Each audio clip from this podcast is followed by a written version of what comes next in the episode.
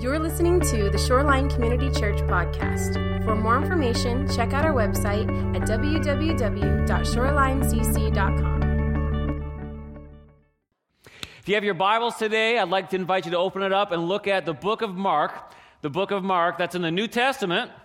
And uh, we're going to look at some verses there in chapter 1. Chapter 1. But as you're turning there, I want to highlight one of my favorite authors. One of my favorite authors of all time is A.W. Tozer. How many of you have heard of him? And his classic book, Knowledge of the Holy, he has a line in there that has continued just to ring in my spirit. And what he says in that, he says, What comes into our minds when we think about God is the most important thing about us. I want you to hear that again. What comes into our minds when we think about God is the most important thing about us. See, what A.W. Tozer is recognizing is he's recognizing the importance of our worldview, the lens through which we see things. So, how we view our world, and particularly of importance, is how we view God. It determines everything, doesn't it? How we see things is so important.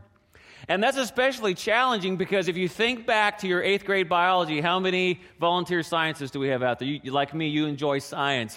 In eighth grade, I learned that we actually see things upside down. Do you remember that?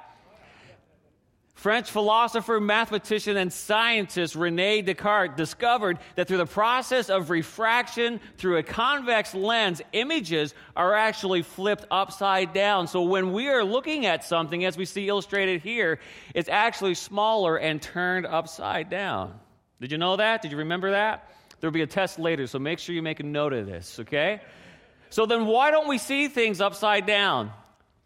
How do we compensate for this reality that's happened? Well, the reason why we don't see things upside down is because of the power of our brain. See, our brain knows the way that things should be, so our brain compensates for this, and it takes all of this raw data, all of this information, and it makes it into what we already know to be true, and it turns it right side up. Isn't it amazing? And so when I think about this, I think about how it says that we are to what? We're to have a renewed mind, a transformed mind. Because spiritually, we do this, don't we? Because just like we have this physical lens in our eye, oftentimes for us, since we are all born into sin, right? I'm, we're all sinners here. I'm the chief of, of sinners. That's been my testimony, but through the grace of God, He's saved me and forgiven me. But through our lens, we often see things upside down and things get flipped. And this is awfully manifested in we'll see God do something that doesn't make sense. Have you ever seen God do something in your life and you say, God, this doesn't make sense? Are you with me today?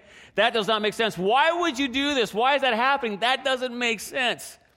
See, what's often happening is that we're actually seeing things upside down.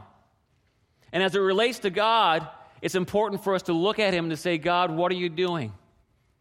And I'd like to present to you Exhibit A in what happened way back over 2,000 years ago because exhibit A of an upside down thing that God did was the Apostle Peter.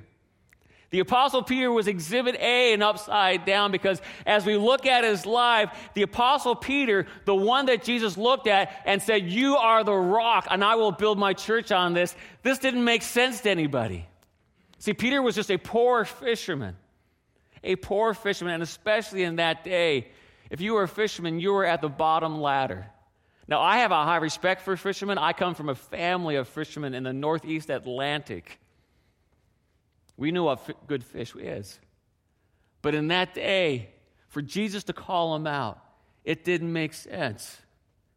See, G- Peter was the rock, and we know him as this great figure in the Bible that God used powerfully to, to bring about great change. But things didn't start out this way. See, when Peter started out, he was often confused. Peter was often even described as the foil in the story. Have you heard about that literary technique where you create this foil? They're often like the blundering idiot that makes the key hero look good. This was Peter. Peter was the one, who was always making mistakes. He was always jumping out. He was irrational. He was emotional. He was letting his emotions lead him in so many ways. But yet Jesus looked at him and said, Peter, you're mine. I'm calling you out. And so, as we look at the life of Peter through the book of Mark, my prayer is that you would see yourself in this story. How many of you have been the foil in the story at times? Well, I'm glad I could mess up to make you look good. My prayer is that you would see yourself and you would see how God takes something that may seem the very opposite, may seem like a bad decision, and how He flips it right side up and He uses it to bring glory to Him and to transform us. How many of you are ready to be transformed by God's Word today? Father, transform us. Lord, where our lenses need correction, may you come in with your Holy Spirit and just cleanse them, make them clean. Help us to see things that don't make sense to us, Lord. Help us to see what you're doing as we trust in you and as we surrender to you. We give it all to you now in your name. And everyone said together, Amen, amen. So let's look at the story today. We're looking at Mark chapter 1, focusing in on verses 16 through 18. 16 through 18. Would you read this with me? Let's read together. One day, as Jesus was walking along the shore of the Sea of Galilee, he saw Simon, that's Peter, and his brother Andrew throwing a net into the water, for they fished for a living. Jesus called out to them, Come, follow me and I will show you how to fish for people. And they left their nets at once and followed him. Between now and Easter, I want to invite you to join me on this journey as we look at this life of Peter and say, God, what would you say to me? What would you speak to me? Have you ever looked in the mirror and just had this inward prayer of, God, I don't know what you can do with me. I feel like I've failed so many times. I feel like there's so many things that I misunderstand. My prayer is that you would see this example that Jesus has given us on what can happen when you allow the Lord to come in and cleanse your lenses, to speak to us, to take away our doubt, our insecurity. Say, Lord, do your work in me so that I can see things through a renewed mind flipped right up. Are you ready? Are you ready? So this story begins with a call, and I began here intentionally because as we look at the call that Jesus did, we see a great example of how things are flipped upside down. Because, see, the call, Jesus is going to people who are known as outsiders of that day. Jesus was going to people who were known as outsiders, and he, and he, began with the outsiders because if you read through the story, you'll often see that the insiders of that day often missed it. See, Jesus is going to the outsiders. We often try to go to the insiders, those who have influence, but he's going to the outside because the outsiders often missed it. And that's one of the key things that we see through the gospel. When we look through the gospels, we see time and time again how people missed what God was trying to say. These insiders were often people like the religious leaders of that day and even Jesus' own family. Have you ever experienced that where you're talking to your family and they're going, We don't know what you're saying. We can't see what's going on. How many of you have experienced that? Welcome to fatherhood, okay? You're speaking it and they don't see it. Insiders often miss it because they have these ideas built up in their mind of what it's supposed to be. So when something comes along that's different, it just doesn't compute in our mind.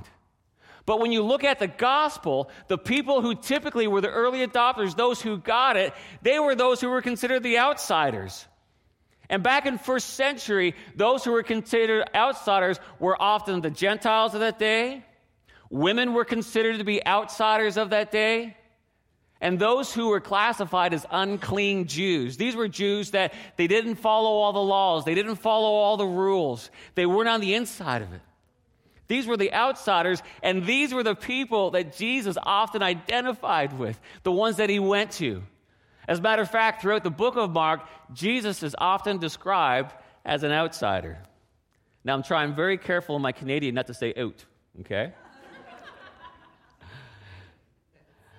it's, it's, that's what my mom says. So, Jesus was often considered an outsider. And as we look at his plan for discipleship, going to the outside, having this flipped up down world, he went and he called Peter to be a disciple by walking to the outside. See, this is upside down in that culture because, see, rabbis, and Jesus was often called rabbi, they didn't go and seek out their disciples. If you want to be a disciple of a rabbi, you went to them, you sought them out.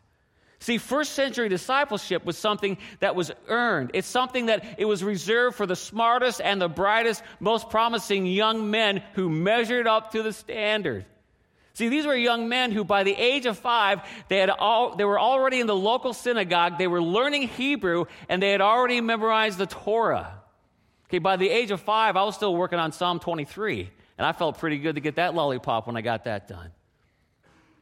By the time of their bar mitzvah at age 13, they will have memorized all of the Hebrew scriptures of that day. See, to be a disciple, you were somebody that you were showing great promise because the rabbi did not want to waste his time with somebody who didn't follow through. So, for you to be picked, you had to have great promise. You've done all these things you were supposed to do so you could make the most of the rabbi's time because the rabbi was often known by the disciples. So, this person did not want to spoil their good name by wasting it on somebody like me who didn't measure up. See, in other words, for a rabbi to take you on, there had to be evidence. Because a rabbi is not going to risk failure. And then comes Jesus, and Jesus flips this all the way upside down. And aren't you thankful for that? How many of you are like me? You wouldn't have made that cut, okay? See, Jesus, he doesn't see people as they are. We judge people by how they are today. Jesus views people by not what you can make of yourself, but what he can make of you. So when Jesus is looking at you, he's not seeing just simple Dwayne, but he's saying, Dwayne, if you'll surrender your life to me, here's what I can make of you. Here's what I can do of you. And this is totally upside down. And we see this exemplified in the life of Peter because fishermen in Jesus' day, they were poor, they were uneducated, they were lower class, and particularly people who were not careful in their observance of the law. And this is his first disciple that he picked. It's totally upside down. And Jesus went to them, and he went to Peter while he was fishing. He didn't approach him on the side, but he went where he knew he would be, walking alongside the Sea of Galilee, and he called him out, and he even used Peter's language. He said, Peter, you want to learn how to catch men? Then drop your net, and I'll teach you how to be fishers of men. He used his language. Peter didn't have to learn a special language to get inside of a club or to be accepted. Jesus went to him and said, I see you. I see what you can be. I'm going to use your language to communicate to you here. Peter, are you willing to follow me? See, Jesus was seeking those who would never have sought him. Peter had no aspirations of being a disciple. But we need to be careful because just because Jesus comes and he goes to the outside and he uses the language to speak to us, it doesn't mean that he's willing to compromise the call. Because the call is still a big ask. See, he didn't go to Peter and he said, Hey, Peter, you know, I'm getting this informational meeting together. There's going to be some coffee. There's going to be some scones there. And just come and, come and try it out. I'm doing this new thing called discipleship. Maybe you've heard of it. It's going to be a little bit different, but no commitment. Just try it. See, Jesus went to him and he said, Peter, I want you to follow me, drop your net. That's a pretty big ask for a married man, isn't it? Someone who's trying to support their family. Poor, uneducated, this is all they have. And Jesus says, drop it. But see, the call is big because the destination is big. Because what's the destination? It's Jesus. See, he was inviting Peter into this life transformative, not seeing him for where he is, but where he can be. But there's a lot of transformation that needs to take place. There's a lot of transformation that needs to take place in my life. So, Jesus, he invites me. The call is big, but it's never compromised. It's never compromised because the destination is Jesus. And this is why the answer is so important. The answer is so important to this call. Because the answer, it positions us to respond. It positions us to walk into this life that Jesus is calling us to. And we see here in Mark 1 that Peter was quick to answer. Some versions use the word immediately. So when Jesus called Peter, he immediately dropped his net. Fishermen don't do that. Fishermen cast their nets and they hold on to bring the fish in. He let his net go and he immediately followed Jesus. Now, how could Peter do this? How could Peter do this? That's like somebody walking into your job, wherever you are, and saying, Quit your job. Now, some of you, you may be like, That's all I need. I'm ready to quit.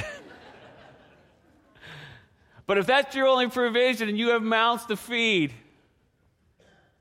that's not something you just let go of easily, is it?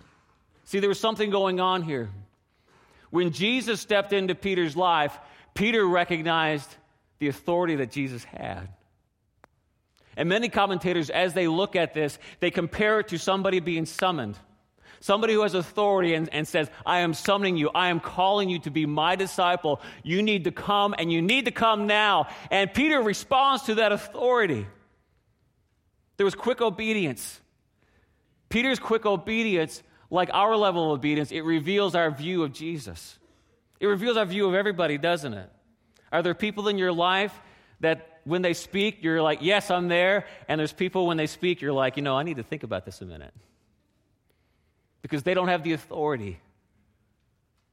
Peter recognized this. And part of the reason why he recognized it was because this was not the first time that Peter saw Jesus. Do you remember the first time Peter saw Jesus? It was with John the Baptist. How many of you have heard of John the Baptist? Right? John the Baptist, another outsider, if there ever was one. Okay? The first time that Peter saw Jesus that we have recorded in Scripture was when he was with John the Baptist. And this was a monumental, life changing event for him. Because, see, this is where Jesus renamed him from Simon to Peter. And what does Peter mean? Rock. Now, was Jesus speaking to his past or to the future he was leading him in? Definitely the future. Because when you look at the life of Peter, there were very few things in the beginning that made you think this is a rock I can stand on. If you were standing on Peter in the beginning, it'd be like, dude, you need to chill out a little bit. You need to calm down a little bit. Very impetuous. But this is where Jesus, he saw Peter, and the Bible talks about when he says it looked at him, it says that he looked intently at him. Now, this is a look of somebody who looks at you, and they're not just glancing at you, but they're looking intently at you. They're sizing you up and then they're speaking what they observe. And when Jesus did that to Peter, he said, You're no longer Simon, but I'm now calling you Peter, which means rock. The rock I'm going to build my church upon. Have you ever experienced a look like that where somebody looked at you and they call you out to what God's calling you to? And this is Jesus, the promised Messiah, looking at you, sizing you up, and he speaks that into your life. You are rock. You are rock. Because, see, again, when Jesus names you, he's speaking to the potential. What do we focus on? Today. And when we don't like what happens today, what do we focus on? The past. We go, This is all my fault. I'm in this position today because of what I did yesterday. There's no way that I could do this. I wish I could do that, but I can't because I'm this or I'm that. I want to remind you there are two voices in this world there's the voice of God and there's the voice of the enemy. You need to recognize when someone is talking about your present and pointing to your past to shame you and to keep you from following God. Is that the voice of God? No. See, God will point things out, but He points it out to correct and to heal and to say, This is the future I'm calling you into. So, Peter, get up. Get up. Look where I'm calling you. Here's your name. I'm going to change your name from Simon to Peter because I want you to know you're a rock, man. I've made you to be a rock. This is who you are. And this is why our answer is so important because our answer, it reveals how we view Jesus and also the realization of how Jesus sees us. So when Jesus speaks to us, our response needs to be, Speak, Lord, your servant is listening. Whatever you have to say, I'm ready to go. I don't see it now, but I see you, and that's enough. Is it enough to see Jesus? If you don't think it is, read through the Bible and see what happens when people see him and they follow him. You just see this course correction in people's lives. The lost were found. You see all these upside down things happening that don't make sense, but they saw Jesus and they said, Yes, I believe you're the Lord. I'm going to follow you. And this is what Peter did. See, there was no question. A lot of times we also see in Scripture that when Jesus called them, because who is Jesus calling? Everybody. He's calling all of you, he's calling everybody. But there were those that when Jesus called them, because he never compromises the call, he opens the call to everybody, but he never compromises. There were many people that said, Well, Jesus, I need to take care of this first. I need to take care of this first. I need to go off and do that. And you know, I got some stuff in my life I need to take care of. So let me go clean this up. And why don't we touch base in a year and see what happens? Is that the call of Jesus? No. Because here's the thing you can't handle all the stuff you got to fix. I can't handle all the stuff I got to fix. When Jesus is calling you into this relationship, He is calling you into Him. He is calling you into what He wants to do with you. We can't fix everything. But when Jesus calls, He say, I'm going to call you and I'm going to equip. And if I call you, you don't determine if you're ready or not. I determine if you're ready or not. So if you're hearing the voice of God, you know what He's saying? He's saying you're ready. He's saying you're ready. He's not saying you're perfect. But he's saying you're ready. He's saying, follow me, follow me. Does Jesus think things through? Yes. Do you think things through? So, whose voice should you trust? He's thought this through. He sees everything. He knows everything about you. He knows everything about all of us. He knows the whole world because He's got the whole world. Right? He knows it all. So when He calls, He's thought it through. We need to lean into that voice. See, we continually fall into this trap of sometimes thinking that we're not qualified. How many of you ever felt unqualified? Right? That's why songs that talk about how bad you are are so important. You want a top 10 song? Write a song about how bad you are. Because we all have that disease in us. We feel disqualified. But do you know what the qualification is for a disciple? It's one word follow. Well, Jesus is good too. Two words follow Jesus. the qualification is follow. Because who's called? Everybody's called. You're all called. He made you, He breathed into you, He made you a masterpiece. You're all called. The qualification is follow. See, our answer enables us to receive our qualification. How cool is that? It's a big call. But all we have to do is say yes and surrender. You are my Lord. It's called to everybody. See, Jesus is not worried about your resume. How many of you have ever been worried about your resume for a job? You're like, man, I need this job. I you it to look good. And you get some friends out and they dust off your resume and they start putting in all these things. You think about the job and, you know, this would look good. This would help me get the job. You ever done that before? Because you need that job. But see, Jesus, he's not worried about your resume. Because who's going to build your resume? Jesus is. And He knows you, so you can't lie about it or fudge about it. That only makes it worse. See, as it relates to Jesus, and as we look even in this series of just living life upside down, we would never put on a resume, Dwayne is weak. But what does Jesus say to that? He says, Dwayne, well, when you're weak, I am. I would say, Dwayne is poor. Jesus says, perfect, because when you're poor, I am rich. You see what I'm saying? It's that dependence on Jesus, it's that upside down world. Anyone who lacks wisdom, you ask God. The beginning of wisdom is the fear of God. It's that understanding that you know everything, not me. You know everything, not me. And when we're lonely, who's a friend that sticks closer than a brother? And that's closer than the good brother, not the rotten brother who takes everything from you. This is the good brother, the good brother, okay? This was my path.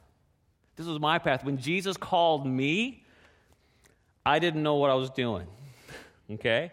I was this little teenager kid up in northeastern Canada, and I felt, I felt like God called me. How many of you have ever been there? You feel like God's called you, and He was calling me to go and study at a university in America. That's all of you. I grew up in northeastern Canada. Now, today, when kids look at going to school, I mean, there's resume, there's uh, videos online, there's school trips that happen. I took Riley on a school trip to go check it out and see what's going on. There's all this information. You can talk to people who have been there. My family story, last of eight kids, I was one of only a couple to graduate high school. My dad in the fourth grade, his mom died, and he had to quit school as the eldest child so he could go cut down wood to help feed the family. So when it came to education, I didn't have a whole lot of background. He encouraged me, but didn't really know the story. And even as it related to going to school, I had to do something like send off and ask for a catalog. How many of you ever heard of catalog? Not Sears catalog, but this amazing thing. And they sent me this university, Van University College catalog. And I was like, wow, could I ever go to a school like that? And I walked in a path of just saying, you know, God, could this be true? Could this be something you, you are calling me to? And I didn't walk perfect, but I said enough yeses. You ever been there? You haven't been perfect, but you've said enough yeses. So I went off to university and I, and I got there. And someone showed me this thing called, they said, Oh, you're from Eastern Canada. You've, you've, you've probably never seen this. And they took me in the bathroom and they flushed the toilet. Have you ever seen that before? That's amazing.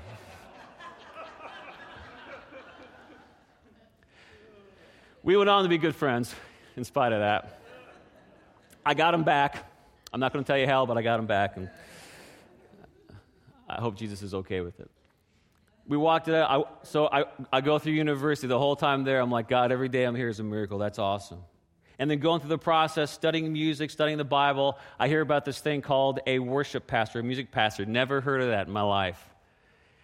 Traveling for the school, saw a lot of worship pastors, and said, God, please don't ever make me a worship pastor. Spent 25 years as a worship pastor. Long story. 25 years as a worship pastor, and I loved it. I was a worship pastor here until they fired me, made me lead pastor, okay? But walking it through, became a worship pastor 25 years. Never thought about it, never dreamed about it. When I saw it, I'm like, I don't want to do it. And then God changed my heart, and I loved it. And in that path, God began putting seeds in my heart of being a pastor. I'm like, God, no, I don't want to be a pastor. I even backed away from being licensed as a pastor for a while, but then I felt God was doing this change. And I, and I got my license, got my ordination. I'm like, yeah, but God, I don't want to be a lead pastor. And here, here I am. And I love it. And I love it. I feel so blessed. I feel privileged. Not because of me. I died of the flesh, but it's Christ who lives within me. I say all that to say it's my path was very diverse.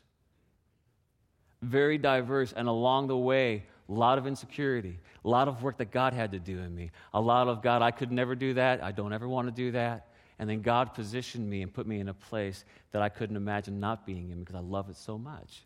Have you ever been there? Have you ever been on that path? It begins by saying yes because our qualification it doesn't come from where we come from, but it comes from who we have gone to, which is Jesus. And saying, "Jesus, here I am. I'm your boy. I'm or I'm, I'm your girl. I'm following you. I'll say yes. I don't understand, but I need you. I need you. Because, see, to walk this path, we had to be willing to do what Peter did. What did Peter do? He immediately dropped his net. I had to be willing to let go of all my friends. I had to be willing to let go of a lot of things. I didn't know how I was going to pay for school. But along the step, God kept providing, step by step by step by step. It's a yes. But we need to be willing, like Peter did, to drop it and to follow the path. Because the upside down part of the path that Jesus brings us on is that the path to success is often through failure. How about that? How many of you have ever started a path and along this way you're like, I hope I fail?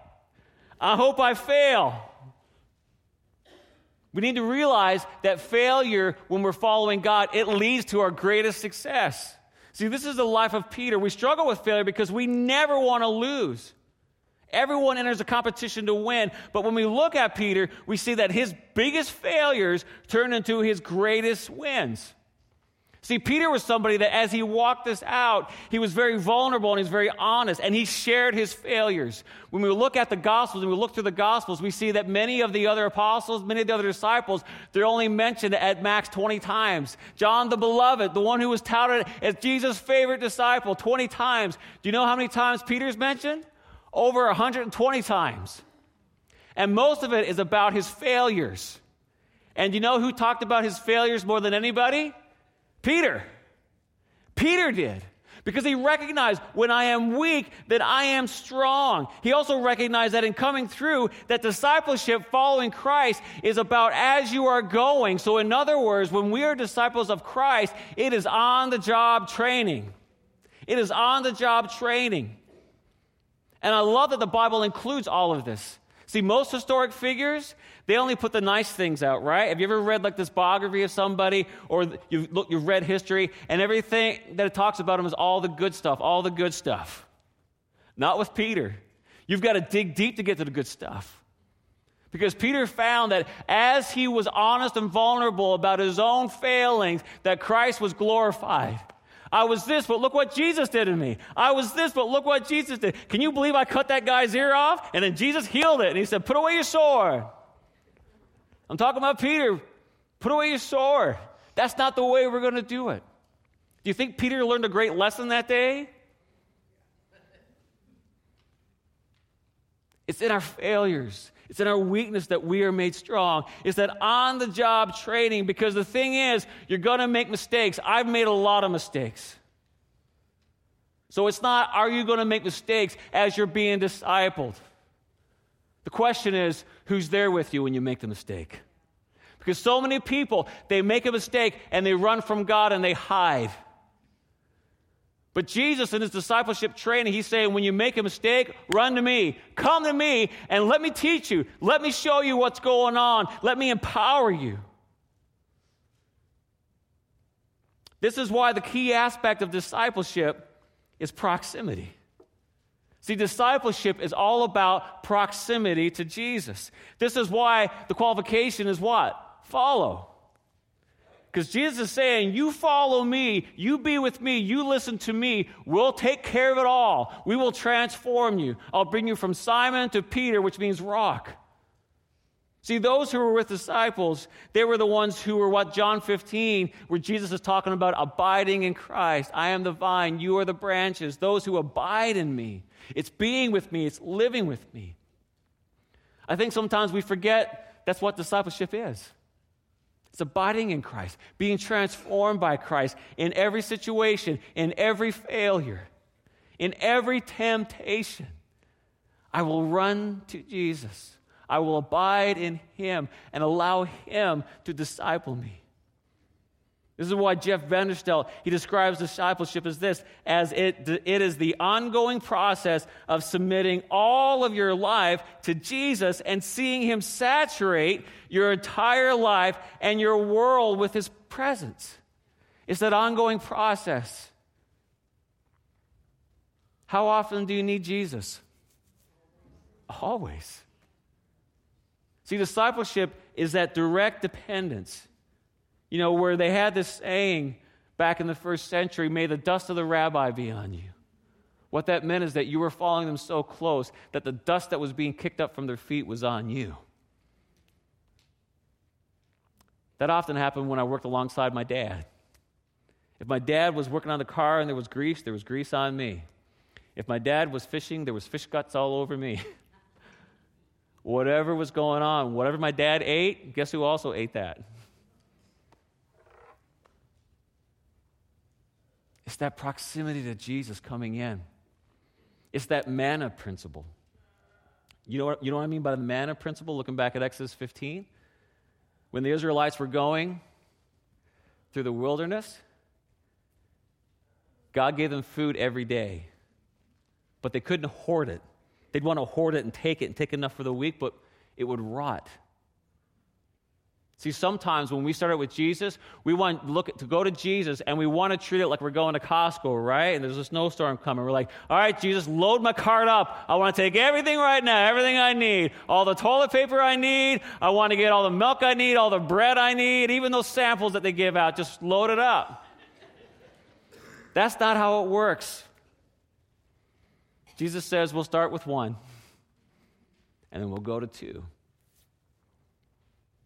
Because we're not made to be hoarders, we're made to be people who abide with Christ moment by moment. Because as much as we want to load our cart up, the reality is most of that stuff's going to rot. And we're going to find this giant bag of lettuce stuffed in the back of the fridge that we didn't even know we had, and now it's rotting. And Jesus is saying, No, I'm, I'm the vine, you're the branch. Stay connected to me, that dependence, because in that going back to Jesus, moment by moment, with every question, when it makes sense, when it doesn't make sense, when things seem flipped upside down, going and talking to Him transforms us. Being in the moment transforms us. When we're at work, when we're at home, when we're talking to somebody. When our kids come and talk to us, our conversation needs to be okay, Jesus, what would you say through me right now? When someone is speaking to you, Jesus, what would you have me hear right now? What do I need to receive? This is the ongoing process. This is that manna principle, just enough for today. Because you don't even know what you need tomorrow. You just keep saying yes, yes, yes. Because Jesus knows. See, proximity to Jesus, it doesn't mean perfection. And I think that's where a lot of people get confused. They think they come to Jesus, Jesus is going to make them perfect. Have you ever heard, heard anybody say, Man, I saw that Christian do a bad thing over there. That's all messed up. And they were confused. Do Christians make mistakes? If you're a Christian here today and you've made a mistake, please raise your hand. Show everybody. Some of you are like, we make mistakes because, am I perfect? No. I read the Bible a lot. I read commentaries a lot. I read a lot of books about Jesus. I pray. I do all those things. Am I perfect? No. See, when we come to Christ, He makes us perfect in Him, meaning that He forgives our sin. He says, Yes, now you're a disciple, you're walking with me. But the Bible also talks about how we are in this perfecting work. When you add ing onto perfect, that means that you're still in process, man. You are practicing. We're in that process of walking it out. This is why Peter so, so beautifully illustrates this. In the beginning, fisherman, uneducated, on the outside, very impetuous, very emotional. When you read through the life of Peter, you see how he struggled. You see how he was the one always asking questions what's going on? And don't forget, Peter is the one that when Jesus needed him the most, he fell asleep. He fell asleep. Jesus came back again. Can you guys stay awake? This is important. He fell asleep.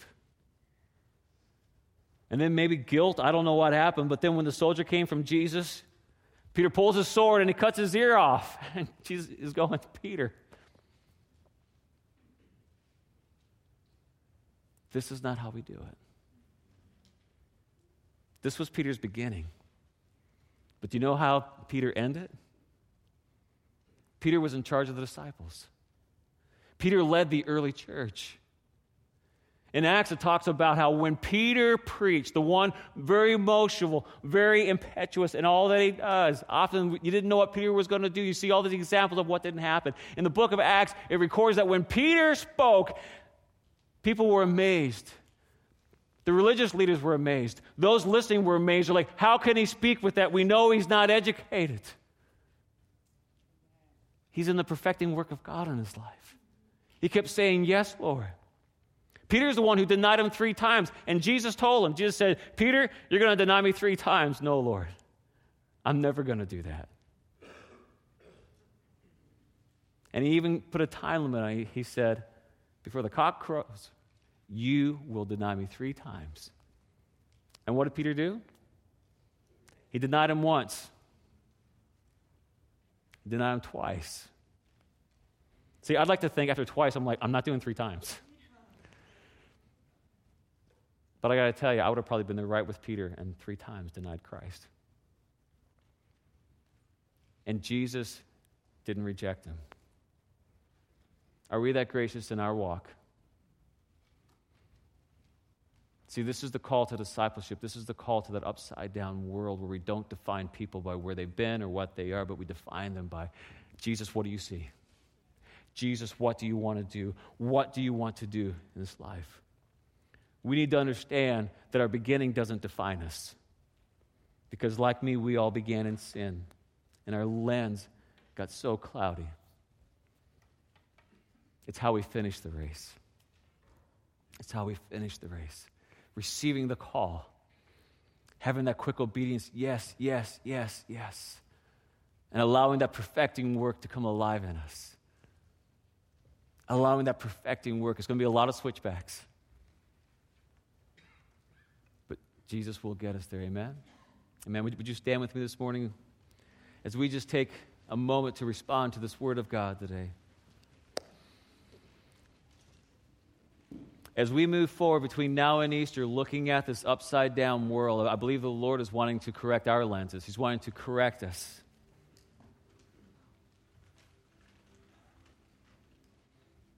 And as we walk this out, as we respond, I think one of the first questions that we ask ourselves is Jesus, am I an outsider or am I an insider? Where am I today? See, there were many who thought they were on the inside, but they were on the outside. They're saying, I don't get it. How can that be the Messiah? Even his own family. Are you an outsider or an insider? And a lot of times you'll learn this by the group that you're, you're the most critical of. Who are you the most critical of?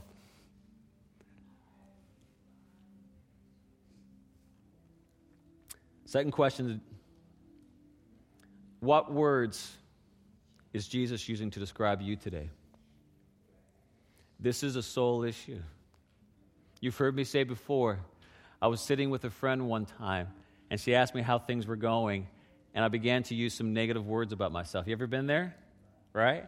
And I even made a joke about it, made everybody laugh because I thought that would be okay and it wouldn't seem serious. But she leaned across the table and she said, Dwayne, I want you to know that's not how Dwayne, that's not how God speaks about you. So I'd like, like for you to close your eyes and just in this moment, just speak to the Lord and say, Lord, what words do you use for me? Because right now the Lord is looking at you intently. And He's looking to speak to you if you will listen to Him, calling you to Him. He wants you to follow Him. He's inviting you to discipleship. For some of you today, that word that Jesus may be calling to you is follow me. You're not following me. You need to follow me.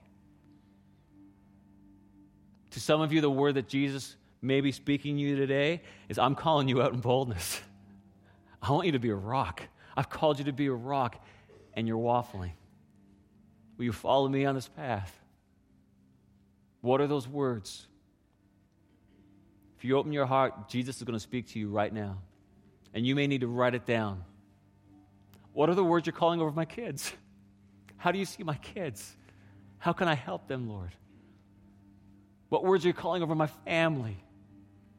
What are those words that you would speak to me in this moment, Jesus? And write them down.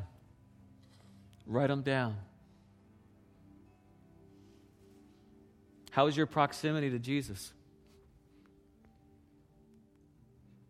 Are you abiding in Him? Or do you reject Him when things don't go the way you want it to? Let's take a moment here today to tune our hearts to the Lord, to listen. And as you do that, I want to invite our prayer team to go around the side. And if, if you're not following Jesus, man, this is a great time to step out. He's calling you by name if you will listen. No one who runs to Jesus is perfect, but they recognize who he is. Receive that grace from the Lord today. Or maybe you want to go to the prayer team and say, you know, I'm having a hard time hearing. Whatever it is, let's pray with someone. Go to the prayer walls, turn to your neighbor, or maybe you just want to sit in quiet contemplation and say, Speak, Lord, your servant is listening. Let's open our hearts and our ears to Jesus who is looking intently at you right now. Let's hear his voice and let's, let's respond to that.